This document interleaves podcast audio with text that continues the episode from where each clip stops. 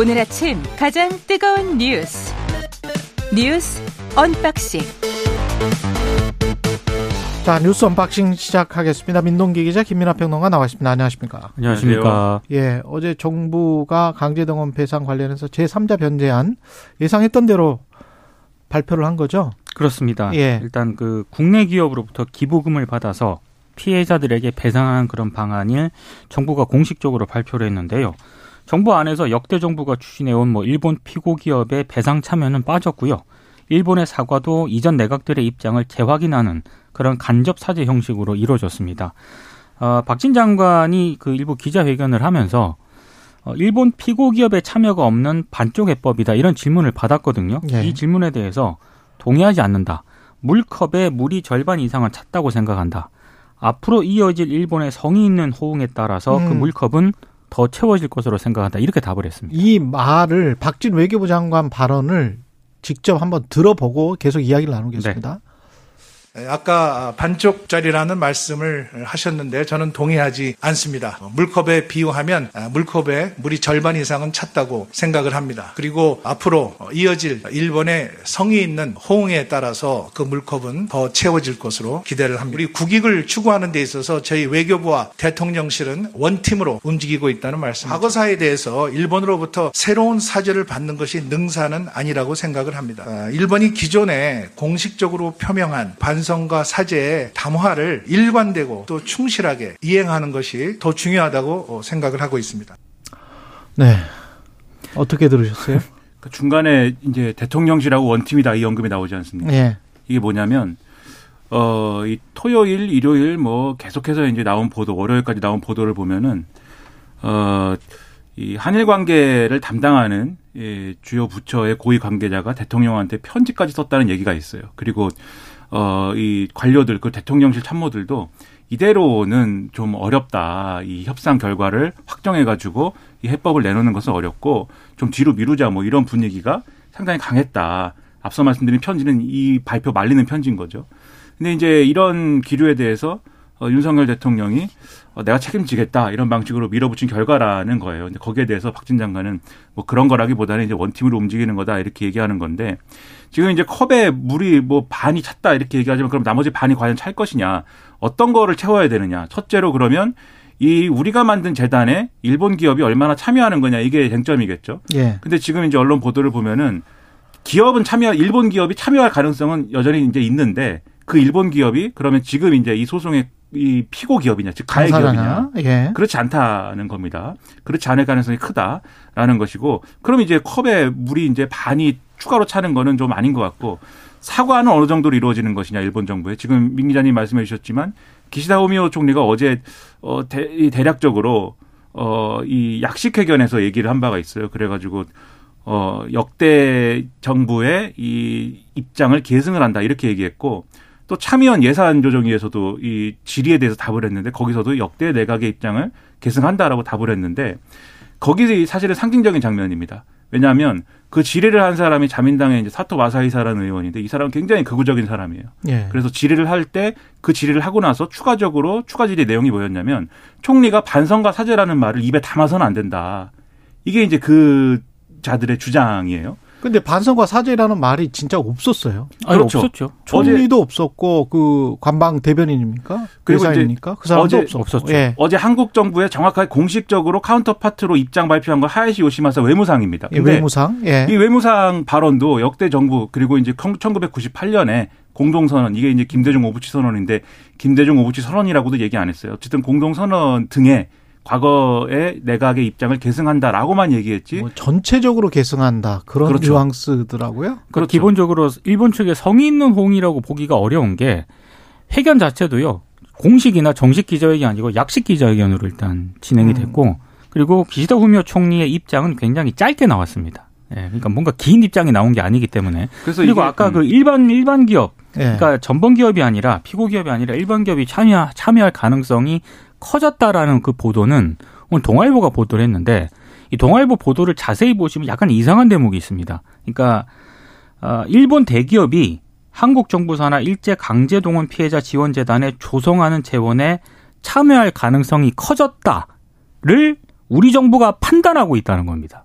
그러니까 일본 정 일본 기업이 네. 그걸 검토하고 있다는 얘기가 아니고요. 우리 정부가 그 일반 기업이 참여할 가능성이 커졌다라고 판단하고 있다는 그런 내용이기 때문에 이것도 좀 상황을 봐야 될 것 같습니다. 그리고 이제 또 하나 물컵에 그럼 물이 더 차는 거냐를 판단할 수 있는 또 하나 이제 이 지점이 수출 규제 해소 문제예요. 근데 이거는 어제도 말씀드렸는데 WTO에 우리가 제소한 거를 어 취하하면 일본도 이 수출 규제를 풀겠다 라는 얘기를 지금 하고 있는 건데 근데 또 이게 취하를 뭐 어떻게 해야 되는지 거기에 대해서도 정확하게 일본 정부가 얘기를 안 하고 있어요. 협의를 하자는 것이지.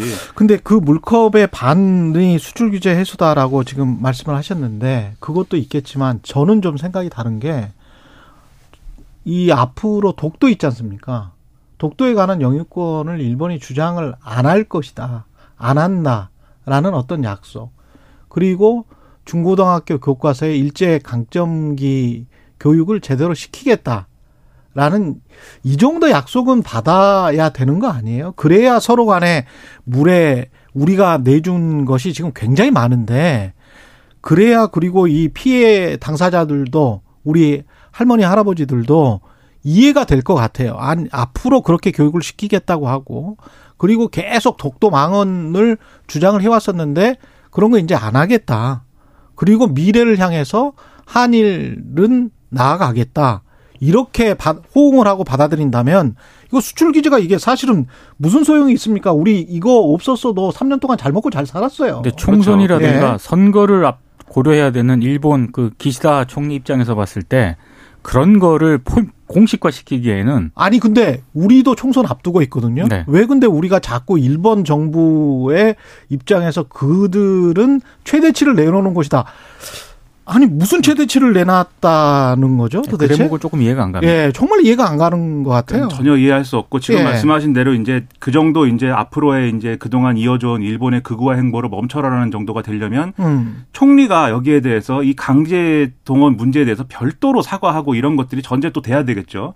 근데 제가 이제 수출 규제 말씀드린 거 왜냐하면 논리적으로 연결이 돼 있어서 그 말씀 드린 건데 음. 그러니까는 우리가 우리 대법원이 강제동원 배상 판결을 해가지고 자기들이 수출 규제를 했다는 거지 않습니까? 정부의 공식 입장은 아니에요. 예. 아베 신조의 회고록에 나오는 얘기입니다, 이게. 그러니까 이 그들의 논리대로 해도 그러면 이 배상 판결에 대한 자기들의 거의 가까운 내용으로 한국 정부가 이 해법을 줬으면 수출 규제를 해제하는 게 논리적으로 맞지 않습니까? 근데 그게 아니라 WTO 제소한 거를 해제하라는 거예요. 그렇죠. 별도 해법을 내놓으라는 거예요. 어. 그리고 이게 일본 입장에서는 어떤 얘기냐면 우리가 강제동원 배상 판결을 해가지고 수출 규제를 한방 먹인 거지 않습니까, 우리를? 그런데 그 결과로 강제동원 해법이 자기들의 가까운 해법이 나왔고 그리고 이거를 어 이 자기들이 휘두른 주먹은 사실 WTO 체제에서는 인정되지 않는 주먹인데 왜냐하면 정치적인 문제를 경제로 보복한 것이기 때문에 근데 여기에 대해서는 별도 책임도 안 물어도 된다라는 거는 이 펀치가 먹힌 거예요 일본 입장에서는 그럼 다음번에 비슷한 문제가 발생했을 때 일본은 또 펀치를 똑같은 펀치를 내지를 수 있는 거죠 만약에 이렇게 그렇죠. 해소되면 예. 그러니까 이제 이 문제도 사실은 이게 이 수출 규제를 해제해 준다고 해서 일본이 우리에게 그게 무슨 이득이 되느냐 이런 이제 입장도 있고 거기에 더해 가지고 이건 오히려 일본이 우리한테 해준다기보다는 자기들이 최종적으로 이 자기들 해법이 먹혔다는 걸 인정하는 꼴이 될 뿐이다라는 이제 점에서 물컵에 반이 차는 얘기는 또 아니다 이 말씀 이제 드린 겁니다. 송기호 변호사 같은 경우 이제 국제통상 전문가지 않습니까? 그렇죠. 어, 오늘 한겨레 신문과 인터뷰에서 이런 얘기를 했더라고요. 일본이 그 반도체 소재 수출 규제 안보 필요성을 입증을 못했기 때문에 이 WTO에서 패소 위기에 상당히 직면해 있었는데 이걸 오히려 지금 우리 정부가 구해준 상황이 됐다. 그리고 음. 어, 만약에 이게 이제 한번 이게 선례를 남기게 되면 일본이 한국의 대법원 판결에 부당하게 개입한 것을 용인한 그런 선례가 될 것이다. 그러니까요. 그러니까 이 부분에 대해서는 상당히 좀 비판적으로 좀 대구 언급을 했더라고요. 판결을 행정부가 이 정도로 할 수 있는지 그것도 헌법에 이게 불일치한 거 아닌지 이것도 법적인 그렇죠. 문제가 될 수가 있을 것 같고요. 네. 법적인 문제도 굉장히 많이 있고 예. 그 여기에 더해가지고 그러면 이런 모든 쟁점을 다 밀어놓고 앞으로 그러면 일본이 이런 문제들에 대해서 그게 과거사 문제든 한일 관계든 좀 더 진전되고 이 좀 장기적으로라도 그러한 우호적인 어떤 행보를 할 수 있느냐 군사적인 영역 말고는 지금 어려워 보이는 게 우리가 이런 해법을 내놓았으면 일본의 한국 전문가들도 야 이거는 일본의 상당히 좋은 아니다라고 평가를 하는데 일본의 아주 극우적인 생각을 가진 사람들 그리고 지금 이제 대부분의 일본 시민은 그렇지 않은데 온라인을 통해서 의견 표출을 하는 사람들이랄지 자민당 안에서도 극우적인 스탠스인 음. 정치인이라든지 이 사람들이 하는 얘기는 지금 한국의 해법도 기분이 나쁘다는 거예요. 왜냐하면 제3자가 변제를 한다는 건데 변제할 게 없는데 왜 변제하느냐 이런 식의 태도입니다. 그리고 기시다 호미오 총리는 지금 지지율이 낮고 지금 말씀하신 대로 이제 지방선거하고 보궐선거하고 이런 걸 앞두고 있는 조건도 있고 하다 보니까 이 사람들 눈치를 또 봐요. 그러면은 이게 앞으로 일본이 좀 더 정향적인 태도로 갈 수 있는 안을 우리가 던진 거냐. 이게 그렇지는 않아 보인다라는 점에서 더 걱정스러운 겁니다. 또 다른 법적인 문제는 이게 지금 우리나라 기업들이 기부금을 내기로 했잖아요. 그렇죠. 그 기업들의 주주들한테는 주주총회 받아서 다 이거 동의 받았습니까? 아직 안 받았고. 이거 잘못하면 배임입니다. 예, 그럴 예, 가능성도 배임이에요. 있고 예. 그 우리 기업들 참여하는 자발이 과연 자발적인가도 일단 따져봐야 되겠지만 그렇죠. 그 기업들이 기준이 뭐냐 이 문제도 지금 제기가 되고 있거든요. 이게 기업들은 뭔 죄예요? 그리고 그 돈이 어떻게 정부 돈입니까? 왜 정부가 어떻게 강제할 수가 있어요, 그렇죠. 이거를? 이게 이거 주주 돈이에요. 그렇죠. 이게 자본주의가 이상하게 돌아가는 거지. 이거는 자본주의 사회에서 어떤 특정 기업에게 아, 정권의 뜻이 이러니까, 정부의 뜻이 이러니까 이렇게 해라. 근데 그게 또 대법원 판례와도 달라. 그렇죠. 그러면 이 기업이 그대로 경영진이 이걸 받아들이면 잘못하면 배임된다니까요, 이거는. 그렇죠. 그리고 예. 법적으로 넘어야 될 몇 가지 이제 조건들이 있다라고 하는 지적들이 있는데 예를 들면은 재단이 과연 제3자 변제를 할 수 있는 지금 자격이 법적으로 있는 거냐에 대해서도 여기에 일본의 가해 기업이 참여를 하면은 그것이 정확하게 확인될 수 있는 조건이 되지만 그렇지 않으면은 이 재단은 지, 지, 이 어떤 법적인 이 어떤 이 뭐랄까요? 입장이 뭔데? 어떤 주체이길래 이거 제3자 변제를 하는 주체가 되는 거냐에 대해서 어, 논란이 남을 수 있고 그리고 지금 피해자 입장에서 이, 이 배상금 정확하게는 정부는 이거 판결금이라고 표현을 하고 있는데 이 배상금을 수령을 거부하는 경우에는 재단이 이 돈은 법원에 공탁을 해야 되거든요. 근데 법원에 공탁을 하는 경우에 그래도 이 피해자 입장에서는 돈을 안 받은 것이기 때문에 여전히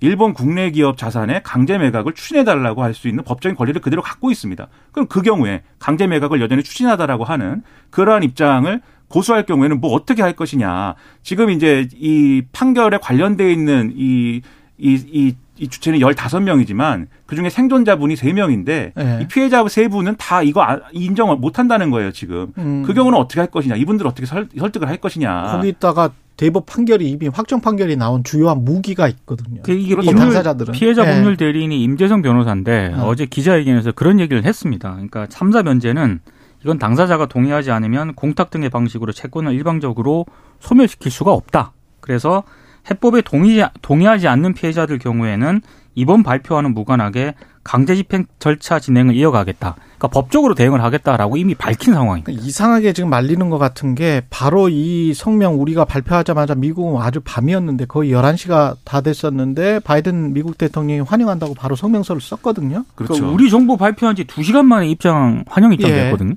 그러니까 그 환영 입장은 뭐 예상이 됐던 그런 내용입니다. 이게 왜냐하면 음. 한일 관계 같은 경우에는 지금 미국 같은 경우에 인도 태평양 전략의 핵심 연결고리지 않습니까? 그렇죠. 이거를 풀려면 한일 관계가 좋아져야 되는데 이게 지금 우리 정부 입장에서는 오히려 지금 자세를 낮춰가면서 한일 관계 개선 쪽으로 이제 입장을 발표해 버리니까 바이든 대통령 입장에서는 환영할 수밖에 없는 그런 상황인 그러니까 거죠. 미국 입장에서는 이게 웬 떡이냐 이런 분위기인 게 원래 한일 간에 무슨 과거사 이런 문제 미국이 잘 얘기 안 하거든요. 음. 별도 입장 표명 안 하는데 굉장히 환영하는 게 왜 그러냐면 원래 인도 태평양 전략이라는 게 원래 원하는 한국이 이 예를 들면 중국과의 관계 그리고 일본과의 갈등 이 구도에서 못 벗어난다라고 판단을 해서 예. 한국은 그 변수 중에서 인도 태평양 전략을 이루는 고리 중에서 약간 하위 변수예요 원래는 일본, 호주, 그다음에 인도 이렇게 쭉 이어지는 이 고리가 핵심인 것이고 근데 그렇게 해서 중국을 견제하는 것도 사실 미국 입장에서 가장 그래도 효과적인 건 한미의 삼각 협력이 제대로 돼 가지고 이걸로 중국을 견제하는 게 훨씬 더 효과적이거든요.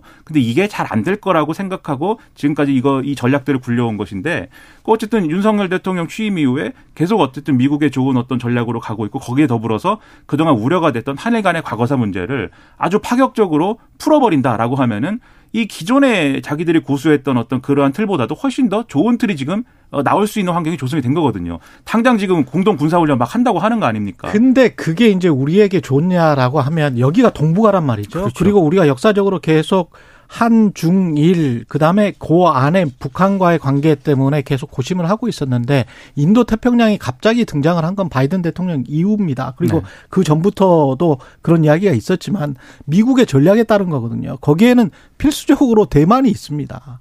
대만의 문제가 있어요. 근데 자유롭고 개방된 인도 태평양이라는 단어가 이번 성명서에 나와버렸습니다. 네. 바이든 대통령. 그것과 한국과 일본이 관계를 복원시키는 건지 더 향상시키는 건지는 모르겠습니다만 더 향상시키는 것과 관련이 있다는 거잖아요. 미국 입장에서 미국 입장에서는 그러면 군사 안보적으로 봤을 때 인도 태평양에 개입할 것이다. 개입하라.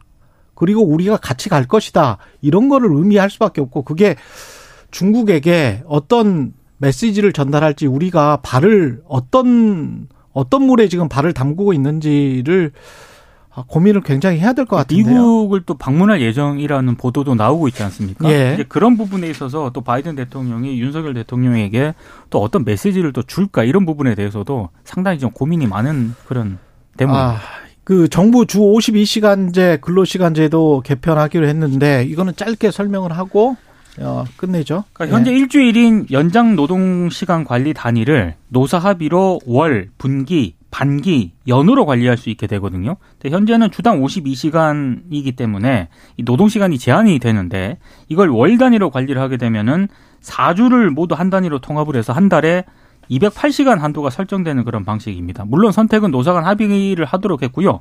만약에 과반 노조가 없으면은 노동자 대표를 선출해서 뭐 지위를 부여하겠다 이런 입장인데 노동계가 강력하게 반발을 하고 있습니다. 반발을 할 수밖에 없는 이유는 뭐 장기휴가 제도를 뭐 이렇게 할 수 있도록 한다는 그런 취지다 취지다라고 정부가 설명을 했는데 지금도 장기휴가 제도 일부 대기업들이 시행을 하고 있거든요. 공무원들도 해요. 네. 근데 네. 이게 장기휴가 그러니까 공무원 같은 경우에는 연가 저축제라고 2015년부터 거의 비슷합니다. 그걸 하고 있는데 이게 일부 언론 안 보도를 돼요. 보니까 예, 맞습니다. 안 돼요, 이게. 이게 저축해둔 연가 그냥 날려버리는 공무원들도 적지 않다고 합니다. 그럼요. 그러니까 이게 제도와 다르게 현실에서 네. 제대로 실행이 안 된다라는 그런 얘기죠. 그래서 이게 어떤 직종에는 이게 가능할 수 있어요. 근데 그 직종의 범위는 굉장히 협소할 것이고 음. 그리고 이제 또 주목할 만한 게 69시간까지 주당 최대 일할 수 있게 하지만 이것은 11시간 연속 휴식을 부여했을 때 기준이고 그렇죠. 이 11시간 연속 휴식을 부여하지 않을 수도 있다라는 게 정부 입장입니다. 그러면은 최대 64시간까지만 일해라. 왜냐하면은 그 이상 일하는 것은 과로사 인정 기준에 들어가기 때문에 과로사 직전까지 일할 수. 근데 과로사 노동계는 직전까지만 일해라. 그 노동계는 11시간 연속 휴식을 이거는 무력화시킨 것이다. 이거는 미래노동시장 연구회에서도 이거는 안 건드렸는데 이 노동자 건강권은 어디로 갔냐 이러고 반발을 하고 있어서 이거 하려면 국회에서 입법해야 되거든요. 예. 쉽지 않을 것으로 보입니다. 예, 뉴스 unboxing 민동기 기자 김민아 평론가였습니다. 고맙습니다. 고맙습니다. 고맙습니다. KBS 일라디오 최경영의 최강시사 듣고 계신 지금 시각 7시 40분입니다.